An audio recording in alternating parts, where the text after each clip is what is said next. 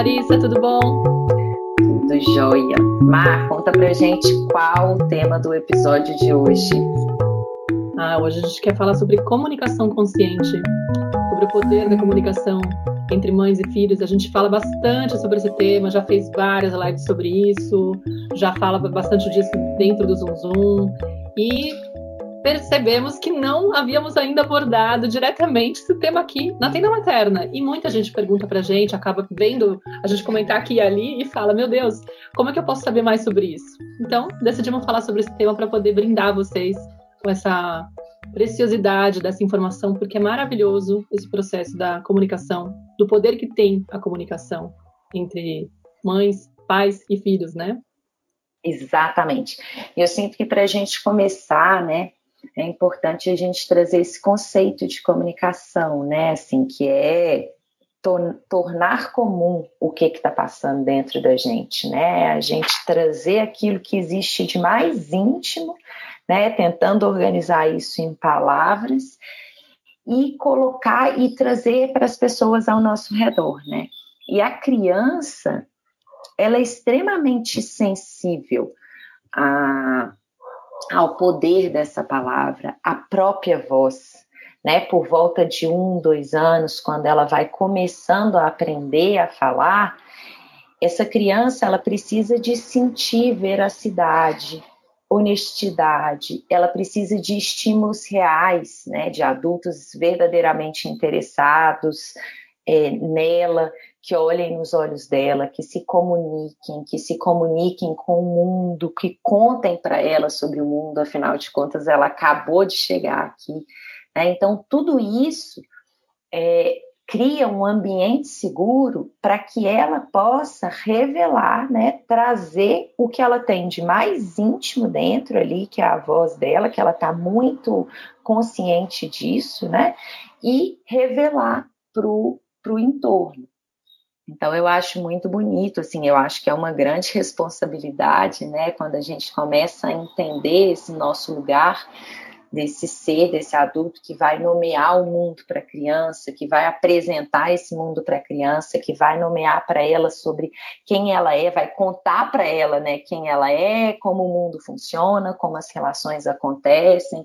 Então acho que é de uma grande responsabilidade, mas ao mesmo tempo é uma grande oportunidade, né, Má? Porque a gente uhum. começa a se questionar, a gente começa a se observar, a gente começa a perceber é, uma série, às vezes, de incoerências, uma série de questões que, que a criança é extremamente sensível e está ali o tempo inteiro captando é, através do que a gente está dizendo, né? Porque ela não capta só o que a gente fala, ela é tão sensível que ela percebe a intenção que existe naquela palavra, o que está nas entrelinhas do que a gente está dizendo, né?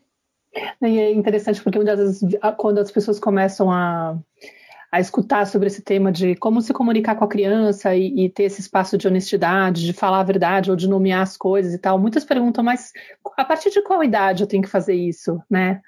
Como se fosse uma questão de só quando ela entender o sentido da palavra exato é que faz sentido eu explicar para ela X ou Y, né? Com e, certeza.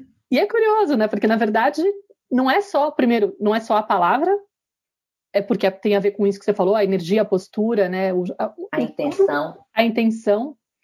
O que eu faço, como eu me comporto, tudo isso é uma informação que comunica para a criança e que traz para ela referências né, de como a gente tem que estar no mundo, como a gente se relaciona com o mundo. A maior referência que ela tem são os pais, né? É a mãe, é o pai, é, são os guias que ela tem. Então, são os modelos que ela está seguindo. E às vezes Sim. também acontecem coisas curiosas de que de repente a pessoa fala para mim, quando por exemplo eu abordo a questão do erro, ah, mas o meu filho, eu não falo para ele que ele, que ele, eu não castigo ele quando ele erra, ou eu falo para ele que tudo bem ele errar, mas eu não entendo por que, que ele é tão perfeccionista, eu não entendo por que ele se cobra tanto. Como que pode ser se eu não faço nenhum tipo de atitude para deixar ele se sentir mal, por exemplo, quando ele erra? E aí eu sempre pergunto, mas como você se trata quando você erra? Como você se, se coloca no mundo ou se relaciona com o mundo? Você consegue, por exemplo, descansar? Ou você está sempre achando que você precisa dar conta de mais coisas e não consegue sossegar nunca, nunca consegue validar e reconhecer que o que você está fazendo é suficiente, ou já foi bastante, ou que está ok, ou que você é uma pessoa incrível. Você consegue olhar para o que você faz de bom e valorizar isso e celebrar isso, ou você está sempre se martirizando e se maltratando e se cobrando pelas coisas que você não fez de legal? Então não interessa o que você fala para ele, né? Interessa o que você faz. E a criança é, é assim, né? Exatamente, né? Com a criança não funciona isso. Faço o que eu digo, não faço o que eu faço, né? O que eu faço. É, funciona isso, né? Faça o que eu digo e faça o que eu faço.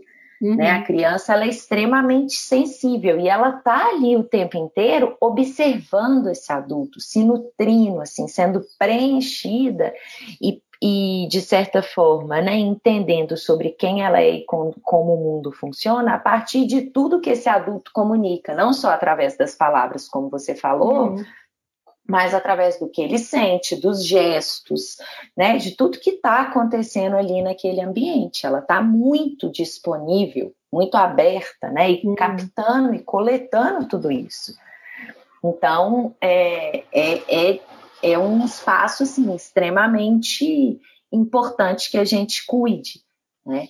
E aí, uma coisa que você estava falando aí no início, né, assim, das pessoas perguntarem, né, com que idade, quanto que a gente começa, uhum. e isso conta, né, assim, quando a criança nasce, a gente tem um interesse, assim, desperta dentro da gente um interesse genuíno em conhecer aquele ser, né? É natural que a mãe ela se interesse verdadeiramente, ela receba um impulso para conhecer aquele ser ali, que é um, um grande desconhecido para ela, né? Como que ele funciona, o que que o choro, os sons eles significam, cada movimento que esse bebezinho traz. E desde esse momento é importante que a gente vá comunicando para ele considerando aquele ser, porque às vezes a gente tem uma visão que vem, né, da, da, forma como a gente foi educado, que vem de muitos anos, né, de patriarcado, que é uma visão que desconsidera a criança, que acha que a criança é um ser que, ah, que, que aquilo ali, a infância é um lugar ali que, que é para passar, para ela se preparar para a fase adulta. E, na verdade, a infância em si é onde que a gente está formando a base, né? A Nazaré falou num, num, episódio aqui, a base, a fundação da casa, a infância, né? Dessa morada, que é o nosso corpo, né? E como a gente vai, sei lá, ir para o mundo, né? Se estabelecer na vida. Então, essa, essa base, né? A gente considerar aquele ser como a gente considera qualquer outro ser então, por exemplo, eu não pego meu marido, coloco ele dentro do carro e saio andando de carro com ele, ou pego ele, enfio ele no chuveiro e, ensabou é, é comunicar o que está acontecendo, é considerar aquele ser. Então, são pequenos gestos que, desde o princípio, às vezes, por a gente não, não, a criança não ter a linguagem falada, a gente achar que ela não entende, a gente não considera, a gente não nomeia, a gente não cuida disso. Não pede gente... licença, né?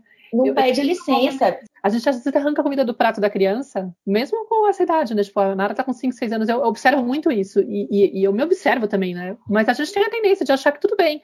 Pega a comida da criança. E aí eu fico pensando, cara, com adulto eu não faço isso. Eu não pego a comida do adulto como se fosse, tipo, tanto faz, entendeu? Eu pediria, posso pegar uma batatinha? A da criança a gente pega e, às vezes a criança fica brava e a gente se ofende. Como se, tipo, ela não tem direito de reclamar. Como assim? Se fosse um adulto. é muito Exatamente. curioso. Não, e assim, né, pega, joga para lá, joga para cá, leva para lá, leva para cá, assim, sem sem ter esse cuidado, né? Então, desde muito pequenininho, às vezes você vai colocar no trocador, avisar, né? Uhum. Fala, filho, a mamãe agora vai te colocar aqui, nós vamos limpar o seu bumbum. Pode ser que, sei lá, você está limpando com lenço umedecido, esse paninho pode estar geladinho, ou não, mamãe vai pegar essa aguinha quente com algodão, vai passar aqui. Então, contar, se interessar, isso é estímulo verdadeiro para que essa criança possa confiar, né? Essa mãe que olha nos olhos, que se comunica, que conta para ela, não é ficar falando o dia inteiro na cabeça da criança, né? Mas, assim, mas é acompanhar, é conduzir com respeito. Esse exemplo da batatinha é perfeito, assim, né? Porque é isso mesmo, né? A gente está o tempo inteiro invadindo. Às vezes a gente enfia a mão na, no nariz da criança, assim, para suar o nariz, sem perguntar, sem pedir licença. Aquela lambidinha, né? Que a gente vai. É, passa um cuspe com... na cara da criança. Você com alguém adulto, né? Você parece com sua amiga? Oh, peraí, deixa eu limpar o negócio aqui. Metendo cuspe na cara dela. Você pede licença, você avisa, é. né? Assim, ou você pergunta, eu posso? Tá sujo aqui, eu posso? Né? E a gente não tem esse cuidado. Então, é um grande exercício para a gente, porque isso vai moldando também o nosso olhar. Peraí, desde que lugar que eu estou olhando para essa criança?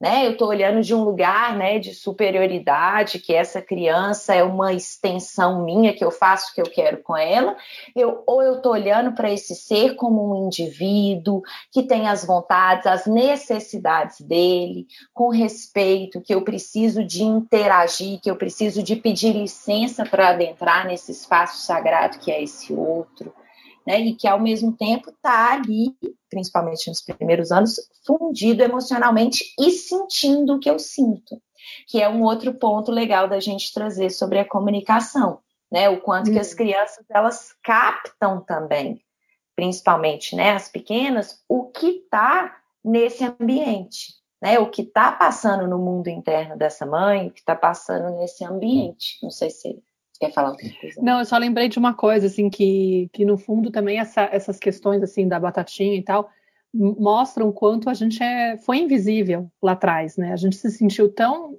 tão não visto que a gente não tem registro de ver crianças, né? De, de, dessa ideia de que as crianças são seres para serem vistos também, né? A gente tem a ideia do às vezes muito entra num piloto automático. Parece que a criança, muitas vezes, ela acaba se inserindo numa tarefa mais que a gente tem que cuidar do dia.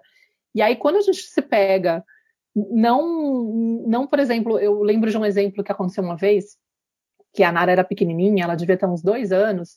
Eu estava na pracinha com o Alfonso é, e com amigos, né? E para quando eu morava em Madrid ainda, e para poder ir ao banheiro, eu tive que cruzar a rua para ir num bar que tinha na esquina, né? Eu tava com vontade de fazer xixi, falei, ah, eu vou, vou fazer xixi. Aí eu avisei o Afonso, eu vou, vou, lá no banheiro e já venho, vou cruzar a rua e já volto. Não considerei avisar a Nara. De tão automático que é esse processo de, tipo, criança não é um ser que tá dentro. É, é acho que de tanto ouvir o crescer apareça. é minha mãe fala, você é pinguinho de gente, quando você for gente, a gente conversa, sabe aquelas coisas assim?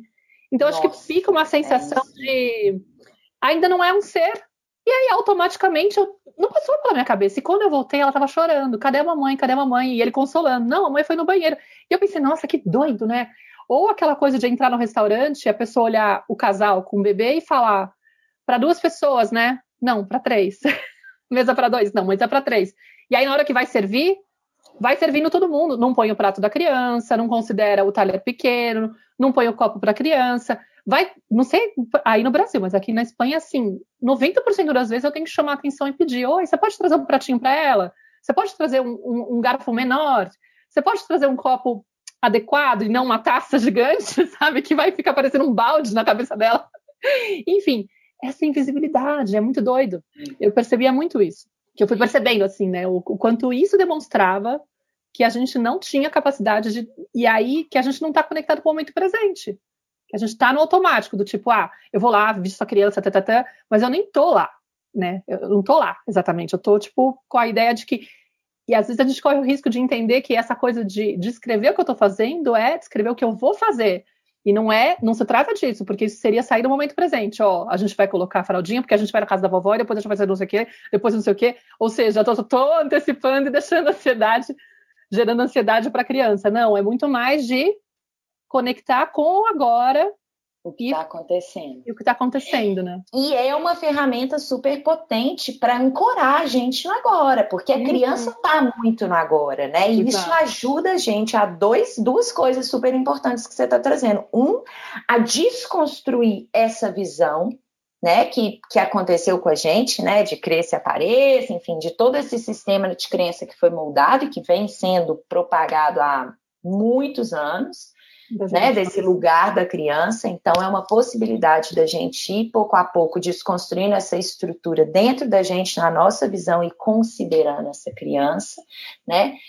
E também de ancorar a gente no aqui e agora, né? De trazer a nossa mente para aqui agora. Porque à medida que eu vou descrevendo, ó, eu vou Vou passar aqui o lencinho no seu bumbum, mamãe tá passando, olha só que gostoso, tá quentinho. Eu tô nomeando o que tá acontecendo para ele, eu tô me aproximando daquele ser, eu tô sentindo, né, a, a temperatura, eu tô dizendo para ela, eu tô ensinando sobre quente e frio, né, eu tô contando para ela sobre esse mundo de uma maneira muito próxima ao que ela realmente está experimentando.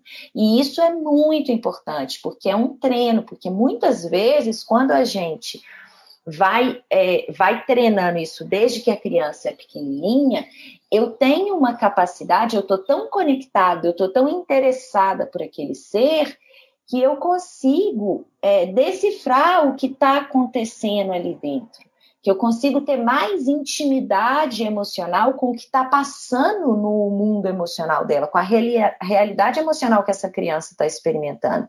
Porque muitas vezes, né, tem mães que né, a gente está sempre nomeando, está sempre falando com a criança, está sempre se referindo a ela, mas desde um lugar extremamente distante.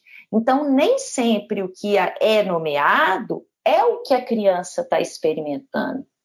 Né? É o que está uhum. acontecendo ali no mundo interno dela. Quantas vezes a gente né, julga um comportamento ou julga algo que ela está fazendo, mas que não necessariamente é o que ela está experimentando, o que está acontecendo com ela verdadeiramente. Né? Ontem eu estava numa sessão com uma cliente, ela estava me contando que ela foi para a escola e que é, ela tinha um menino que ela adorava conversar com ele, que ela era apaixonadinha com ele, ela tinha uns oito anos de idade, e que ele quebrou um lápis dela sem querer. Né? Eles estavam lá conversando e ele quebrou um lápis dela. E quando ela chegou em casa, a mãe dela mal escutou ela, só escutou que quebrou o lápis, já ligou para a professora na hora e, e falou com a professora para não deixar a filha dela perto desse menino, porque ele tinha quebrado o lápis dela, porque ele tinha. É, ele, ela estava conversando demais e não sei o que, e não, não, não, senão ela ia tirar notas ruins e ela era tipo a melhor aluna da sala. É. E a mãe não estava escutando o que ela estava comunicando. A menina só falou: mãe, quebrei um lápis. O que ela queria talvez era um lápis novo, ou é, né, ou simplesmente, ô oh, filha, quebrou seu lápis, né? Como é que a gente pode resolver isso? Então tem outro aqui, ou você tem outros lápis, não tem problema, eu tô aqui com você. O que, que você sentiu quando quebrou esse lápis? Você ficou triste que o seu amigo quebrou? Sei lá, né? Assim, mas uhum. algo mais próximo, mas a mãe em nenhum momento teve a capacidade de se aproximar do que essa criança estava sentindo. Ela estava preocupada com a necessidade dela, que era: a minha filha tem que continuar sendo uma boa aluna para não me dar trabalho. E eu não quero que ela fique perto desse menino, porque quando ela está perto desse menino, ela conversa, ela se distrai, o menino quebra o lápis dela. E na verdade ela era, era apaixonadinha com o menino, queria mais era ficar perto dele mesmo. Né? Então, mais uma desculpa para ter um assunto, para falar, ai, meu lápis, de repente, sei lá, né? Podia ser um gancho. Exatamente, assim. Então, assim, é, é, um exemplo pequeno, mas a gente está constantemente Sim. fazendo isso. E é um treino. Né? É um treino, como você disse, né? de começar a ligar o nosso auto-observador e perceber né? Perceber esses pequenos momentos que a gente não considera, que a gente não comunica, que a gente invade o espaço sem pedir licença. E uma coisa que ajuda a gente a ativar o nosso autoobservador, eu sinto que é isso. É essa pergunta que você fez. Eu faria isso com um adulto? Uhum. Né? Eu me comunicaria, eu, eu atuaria dessa forma com um adulto, com uma pessoa que eu né, talvez não sou tão íntima, e tratar com esse mesmo cuidado, com esse mesmo respeito. E uma outra coisa que, eu, que a gente né, pensou em trazer nesse episódio foi sobre essa sensibilidade das crianças ao que está se passando, né, ao ambiente e ao nosso mundo interno.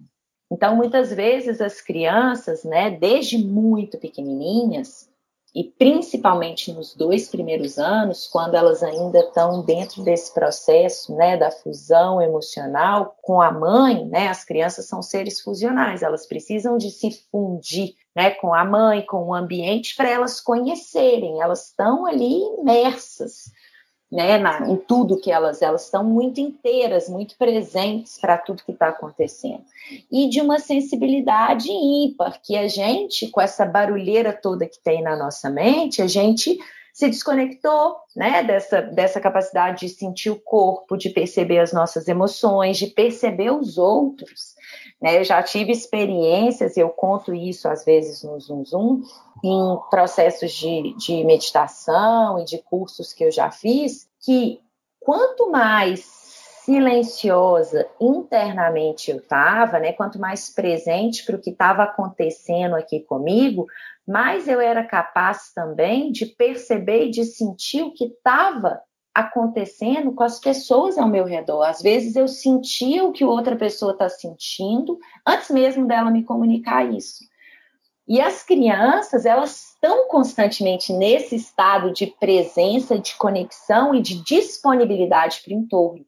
Então elas estão, elas são essas esponjinhas que estão captando às vezes o que nem está na nossa consciência. E eu tive um exemplo muito concreto disso, talvez eu já tenha contado em algum episódio aqui, nas nossas conversas, né, em live, no Zoom, Zoom. Uhum. com certeza eu já contei várias vezes, né, Mar?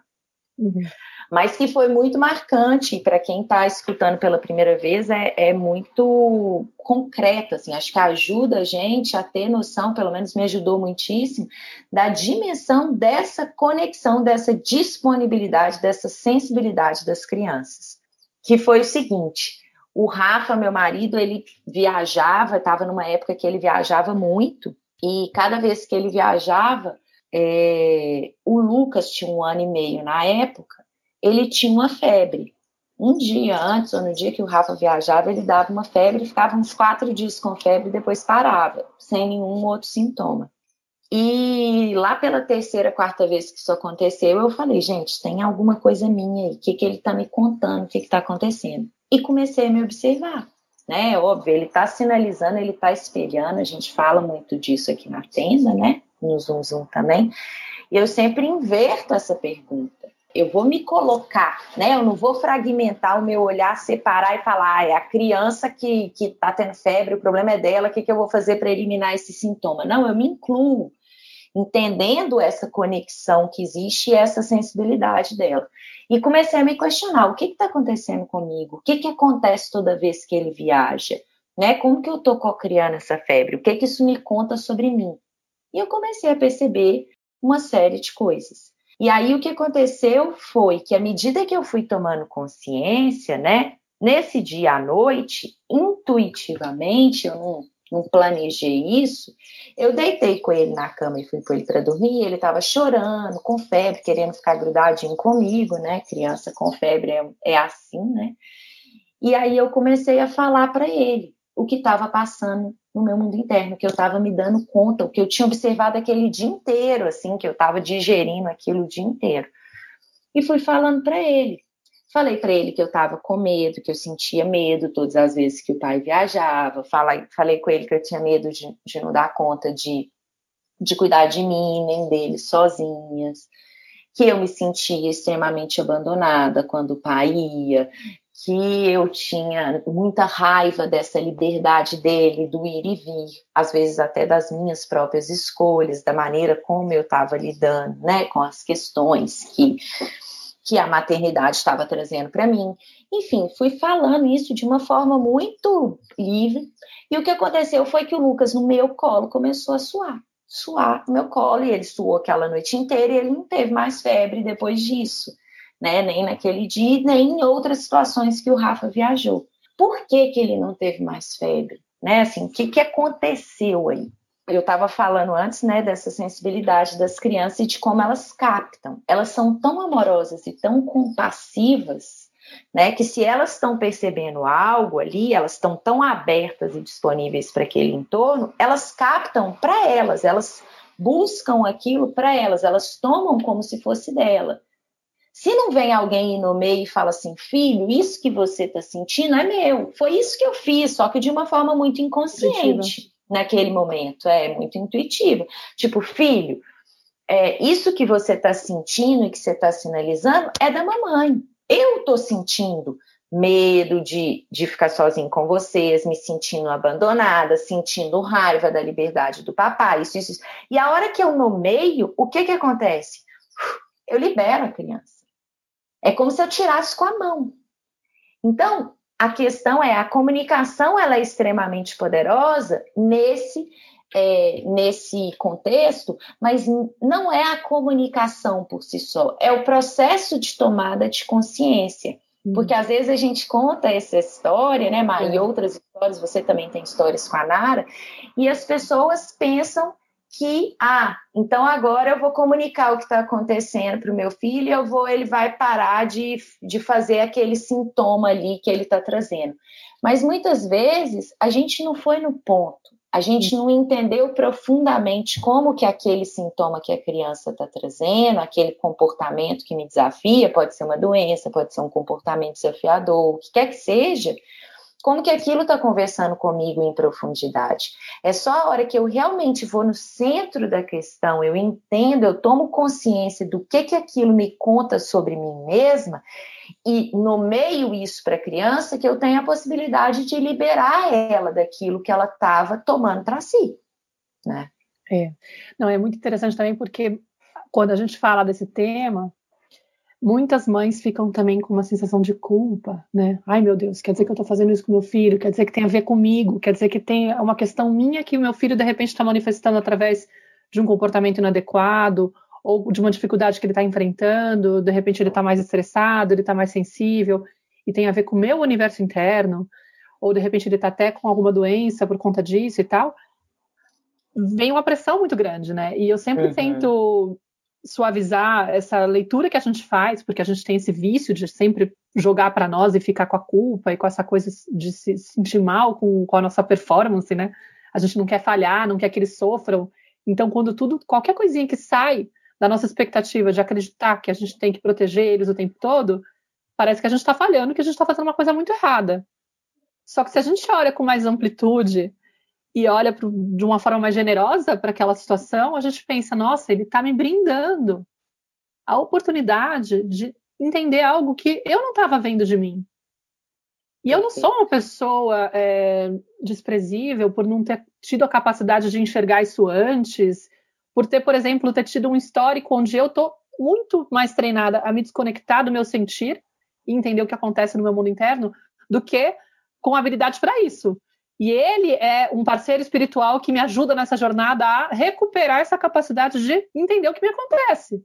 Então, recuperar essa sensibilidade, é. assim, né? Como se ele estivesse me dando a oportunidade de espelhar o que está oculto dentro de mim. É. Assim como eu fiz com a minha mãe, assim como a minha mãe fez com a minha avó, até que alguém realmente comece a reconhecer essa oportunidade que é natural do processo Isso. da vida.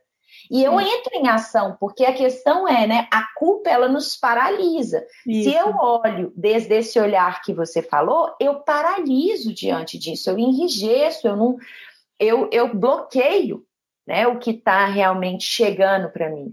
Agora, se eu dou esse passo atrás, como você falou, olho com, com mais com mais amorosidade, né, né? mais amplo, com mais amorosidade, eu começo a ver a força que tem ali, a oportunidade que tem ali, o potencial de entrar em ação e transformar algo que estava oculto. E que só a partir desse encontro com essa criança isso pode ser revelado para mim. Não, é muito, é muito lindo isso. É muito porque, lindo, né? Porque é mágico. Aí você começa a ver como, é. como, como, magia e não como peso, né?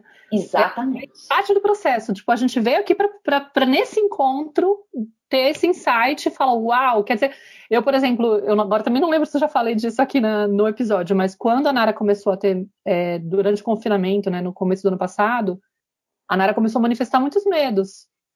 Primeiro, ela começou com um comportamento curioso de, de apego com as coisas que, que a gente comprava, sei lá, a, a, a embalagem do suco ela não queria jogar fora, ficava falando do álcool gel, não quero, não quero que, que compre, não quero usar esse, não vamos abrir comprar outro para que eu possa guardar esse. Eu falava, o que está acontecendo, né? Aí eu fui entendendo que tinha alguma coisa ali que ainda tinha que entender aquele comportamento, que não era simplesmente uma garota que estava querendo ser mesquinha ou apegada às coisas, que ia ter aquela síndrome lá de Diógenes, né? de ficar acumulando e tudo. Porque eu fiquei preocupada. Falei, ué, por que, que minha filha tá assim, né? Tipo, que esquisito. Ela, de repente, tá muito apegada. Até que um dia ela começou a chorar no banho e confessou pro, pro pai que ela tava com medo que a gente morresse. Que ela não queria crescer. Porque se ela crescesse, a gente ia envelhecer e aí a gente ia morrer. Ou seja, é, ela, ela trouxe essa questão e ela começou a ficar com, com medo de ficar sozinha. E aí eu falei, bom, acho que eu preciso investigar se tem algo meu e do Alfonso também aí, além da, de fazer as leituras dos livrinhos e tal. Acho que eu contei isso no episódio. De ler, ler livrinhos sobre morte, sobre, sobre finitude das coisas e tal, fechamento de ciclos e tal, para poder dar um apoio para ela. Eu falei, eu vou começar a conversar com ela. E foi durante essa conversa noturna que eu não só percebi, porque eu sim reconheci que tinha questões de medos que eu tinha enfrentado por obviedades, né? Durante a quarentena, meu pai ficou internado, não era pelo corona, mas, mas ele ficou 35 dias inconsciente. Eu enfrentei medos de morte muito fortes, né? Ah, eu tô aqui na Espanha, meu pai em Campinas, não vou poder me despedir, será que ele vai morrer? Coisas assim. Para mim foi muito forte, para o Alfonso foi muito forte, ele teve os processos dele, eu sugeri fala com ela também à noite para ver se se tira um pouco dessa, dessa questão, né, que pode estar tá aí entre os dois, entre nós três, aí tá meio misturada das energias e da, das sensações, para aliviar ela um pouco do que é nosso. E enquanto eu falava com ela à noite, eu fui percebendo a correspondência também com esse medo de crescer, o próprio fato de eu estar tá me separando e de eu estar tá meio assustada. Como é que vai ser eu sozinha, independente, né? Esse crescer, né? Esse, esse poder estar sem, a, sem o apoio do outro tão óbvio, né? Tipo, por mais que a gente tenha uma relação boa e eu acredito que eu possa contar com ele caso eu passe algum aperto, tinha um medo muito grande desse crescer. E, e eu só percebi durante as conversas com ela à noite. Ou seja, eu fui brindada naquele momento.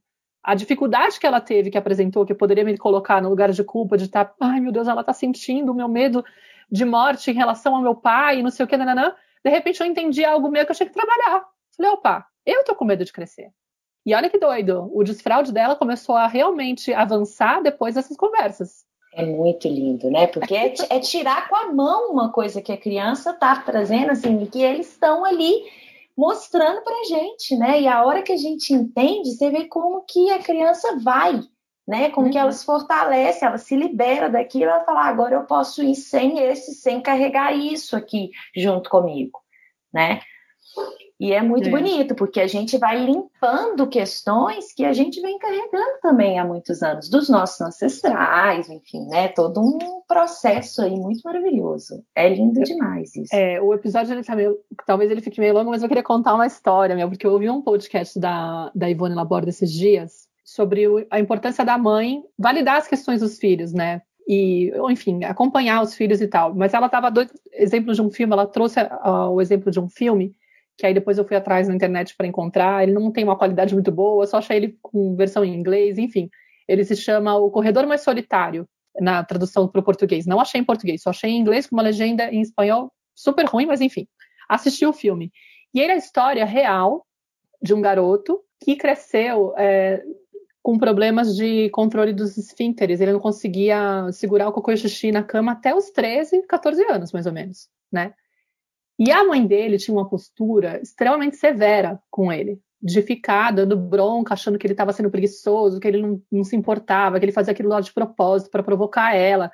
E era muito óbvio que não, porque, inclusive, a forma como ele tratava ela, se ele pudesse se poupar daquilo, ele com certeza escolheria não fazer cocô e xixi na cama.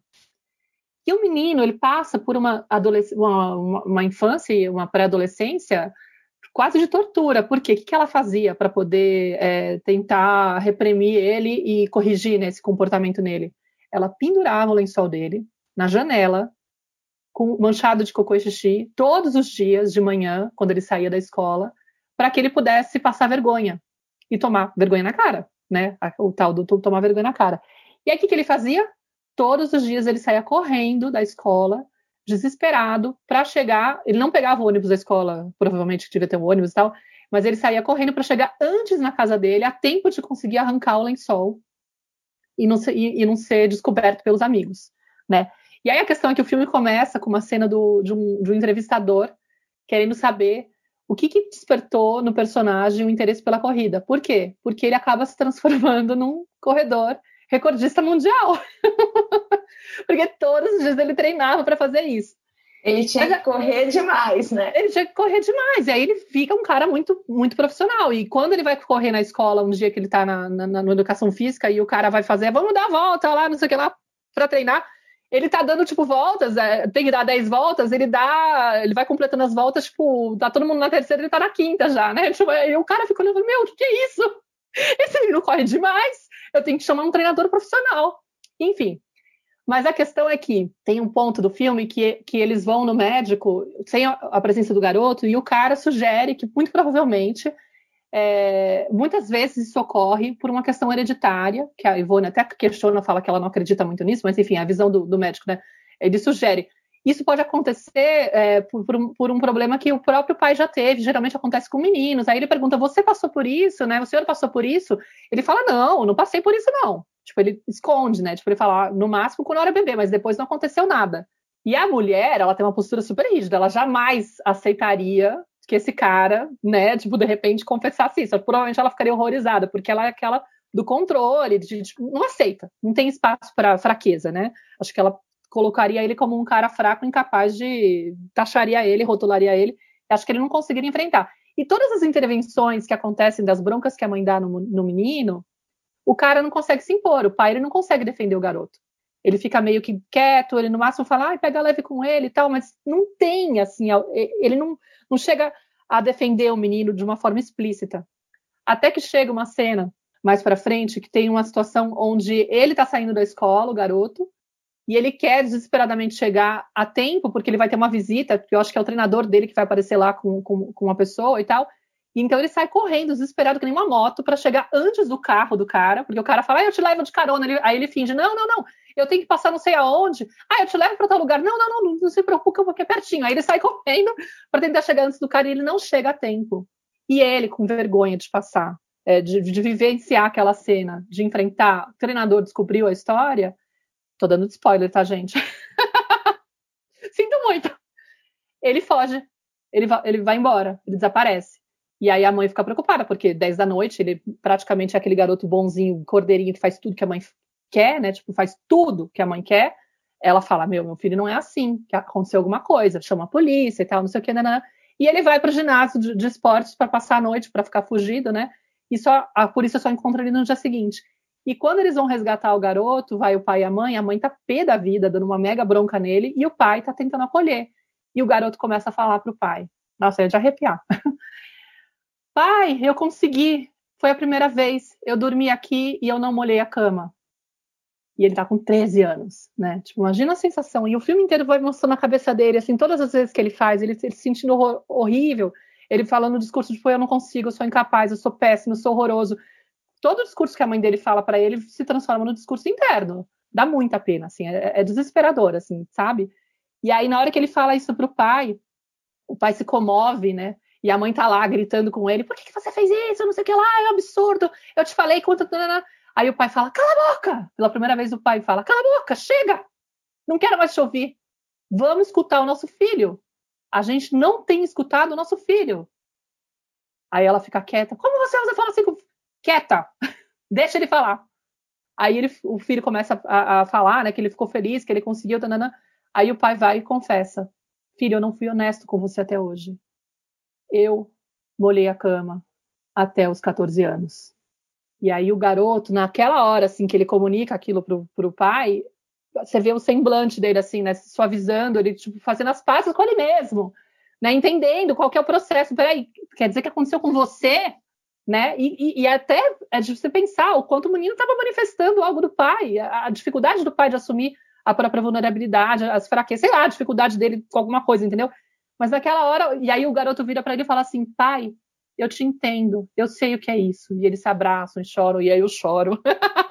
eu lá assistindo no negócio, né? Na versão tosca, tem uma hora. Viu? Acho que quem tá escutando tá chorando também, gente. Não, muito emocionante. Gente, é emocionante. E o mais emocionante é que nessa hora fecha o filme, desculpa, gente, eu vou dar uma spoiler, não é uma super mega produção, nem precisa procurar o filme, mas eu coloquei até uma playlist lá no, no Canto Maternário, quem quiser, eu coloquei lá a versão para vocês assistirem. Quem quiser buscar, o Corredor Mais Solitário. Criei uma, uma, uma pastinha lá com os trechos do filme. E aí, o, o, na hora que. Aí volta para a cena inicial do, do, do repórter perguntando para ele, né? Porque eles estavam preparando a câmera. Ele fala no começo do filme, ele fala: Eu vou te perguntar o que, que te despertou interesse pela corrida. Aí eles preparam a câmera. E aí ele fica pensando, então vem o flash, flashback de toda a história dele. E aí, na hora que volta para a cena inicial do filme, com, com o repórter perguntando para ele: Você pode virar para a câmera e explicar para a gente ao, ao que você deve o seu interesse pela corrida? Como que surgiu? Aí ele olha para a câmera e fala: É, eu acho que eu teria que dizer que eu devo ao meu pai e à minha mãe. É e maravilhoso, é gente. É muito foda. É, eu vivi esses dias, né, com o João e eu acho que, né, para a gente finalizando essa história aí linda, maravilhosa, emocionante. Imagino quem está escutando a gente está emocionado agora porque realmente é isso, né? Assim, o peso desse discurso, da incapacidade, muitas vezes, dos adultos de perceberem a necessidade da criança e colocarem né, a sua necessidade na frente, né? A necessidade daquela mãe de não ter trabalho, de não ter que lavar todo dia o lençol, de estar cansada, de estar sobrecarregada, enfim, né? Ela coloca isso na frente da necessidade do que realmente está acontecendo ali, ou da realidade emocional que aquela criança está experimentando. Em nenhum momento isso é considerado. Né? É, e ela provavelmente é alguém que não aceita própria, as próprias fraquezas, claro. então ela quer um filho forte, né? Tipo, e ela não vai aceitar nada fora daquilo, então ela projeta nele toda essa carga. Não demonstre fraqueza, amigo. Sinto muito, não tem espaço para isso, porque ela não é capaz de se olhar e de se aceitar, né?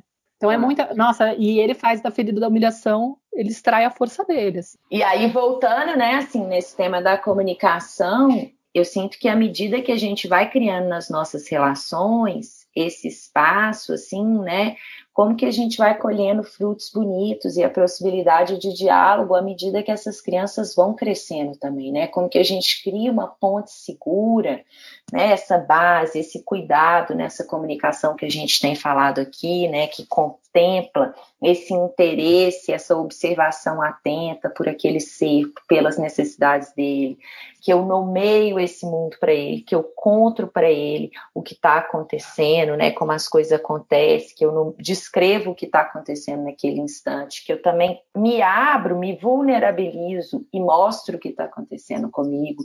Então, esse tipo de relação, né, que a gente fala muito aqui na tenda, no Zoom Zoom, eu, eu vivi uma situação essa semana com o João, que ele foi dormir, né, e aí ele pediu para dormir na minha cama. E aí eu deixei ele dormir na minha cama. E aí eu falei, filho, eu vou lá na sala, então, só terminar uma disciplina que eu estava fazendo umas meditações à noite, daqui a pouco eu volto. E aí eu estava na sala fazendo, né, escrevendo, porque eu precisava de luz acesa, porque eu tinha que escrever algumas coisas antes. E aí, a hora que eu voltei para o quarto, aliás, aí eu estava lá escrevendo, ele abriu a porta do quarto e falou assim, mãe, vem cá, eu quero falar com você. Aí eu falei, o que, que foi, meu amor? Pode falar. E estava eu e o Rafa na sala, né? Eu tava fazendo isso. E aí ele, ele falou assim: Ah, eu tô com medo, vem cá que eu quero falar com você. Aí eu fui, né? Deitei lá, e aí ele falou: Mãe, eu tô com medo de que você e papai morram. E aí eu comecei a conversar com ele, a escutá-lo, e ele foi trazendo para mim, né, os medos dele, o que que estava acontecendo, como que ele foi pensando nisso. Aí a gente falou da minha avó que morreu, do meu avô que morreu, foi uma conversa longa, né? E depois que a gente conversou, e, e, aí ele, num determinado momento, eu vi que ele estava querendo chorar. Eu falei, você está querendo chorar, filha? Ele falou, tô. Ele começou a chorar. Ele tem 12 anos, né? Assim, foi muito linda a história, muito. Assim, a conversa. Eu fiquei extremamente emocionada, assim, e feliz.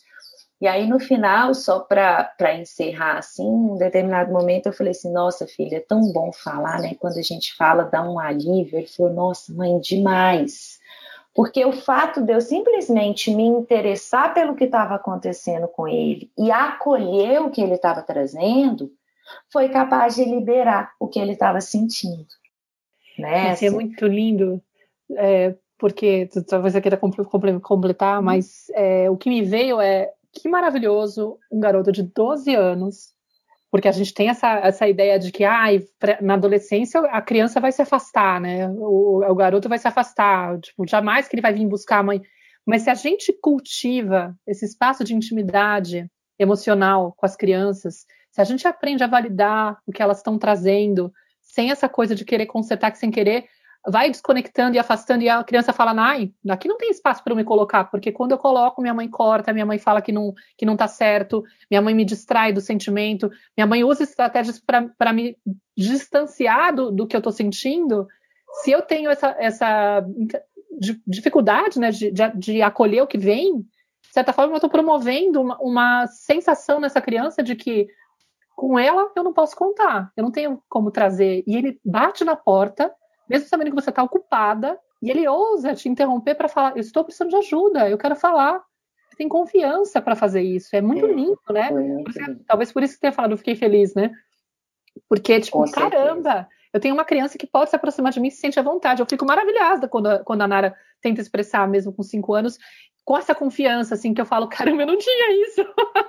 Claro, quantas vezes a gente ficou na nossa cama, isso uma vez meu pai veio me falar, assim, que ele ficava deitado na cama dele morrendo de medo, mas que ele não ia falar nossa, com a mãe dele. Nossa, quantas vezes eu fiquei na minha cama com medo de chuva, pensando que ladrão ia entrar na minha casa, como eu disse daqui, e que eu não me atrevi a chamar o meu pai ou minha mãe no quarto. Isso. Então é muito bonito mesmo. Eu ficava no corredor. de madrugada eu tinha medo de dormir sozinha, eu ficava no corredor com medo de bater na porta, porque eu sabia que minha mãe não deixava eu entrar que ela ia me dar bronca. Às vezes dormindo no corredor, sabe? É, minha irmã e eu acho que a gente tinha pesadelo, mas eu lembro de cenas da gente ficar meio que parada no corredor com aquela coisa tipo, aí, território proibido. Não tem espaço para vulnerabilizar ela, não quer trabalho extra, tipo, não posso fazer isso com ela, entendeu? E eu e aí, claro, a certeza que a criança tem é sou eu que tenho que me consertar, eu que tenho que ser diferente e abafar esse medo e lidar com esse medo. Eu não tenho direito de incomodar ninguém com o que eu sinto. Não tem. Porque cada vez que eu trago à tona, ninguém entende, né? Assim, eu sou é. punido, eu sou castigado, as pessoas não entendem o que está acontecendo comigo. Né? É uma então, né? E, Maíra, assim, só para a gente fechar, gente, lembrando que sempre é tempo. E o caminho não é exigir que a criança fale com você, porque às vezes muitas mães me uhum. procuram, né, com filho adolescente e tal, Clarice, mas eu tô me sentindo tão afastado, meu filho já tá.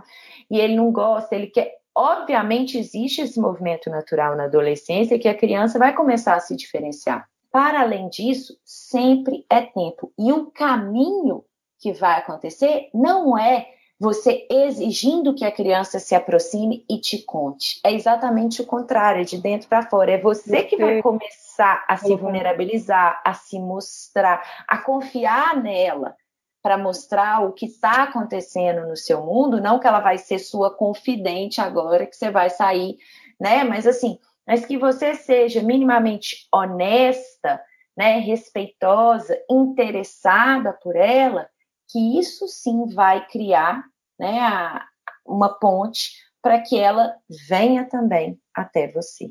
É, de novo aquela história que a gente fala sempre, né? Criar você intimidade emocional com o seu sentir e se conhecer melhor e, na verdade, ser até humilde de entender que não é a criança que não está colocando para você porque ela está querendo ficar distante, é você que tem estado distante de você, muito provavelmente há muito tempo. Exatamente. E desconectado do seu, do seu próprio ser essencial. E aí, é claro, se você está aí muito desconectada de si, você não está trazendo isso para o outro e o outro não muito tem Muito endurecida, muito mascarada, muito é. enrijecida, como que essa criança se aproxima? E aí volta para aquele exemplo que eu dei no início. Qual é o exemplo que ela está tendo? Qual é o modelo que ela está tendo? Quem, como esse adulto se comporta em relação às próprias emoções e o próprio sentir? Se ele não coloca isso para si mesmo, se ele não reconhece em si mesmo, ele não coloca isso para o mundo, essa criança tem um modelo de não tem espaço para colocar para o mundo né? Porque é, é isso que eu vejo as pessoas que me guiam fazendo com elas mesmas. É isso.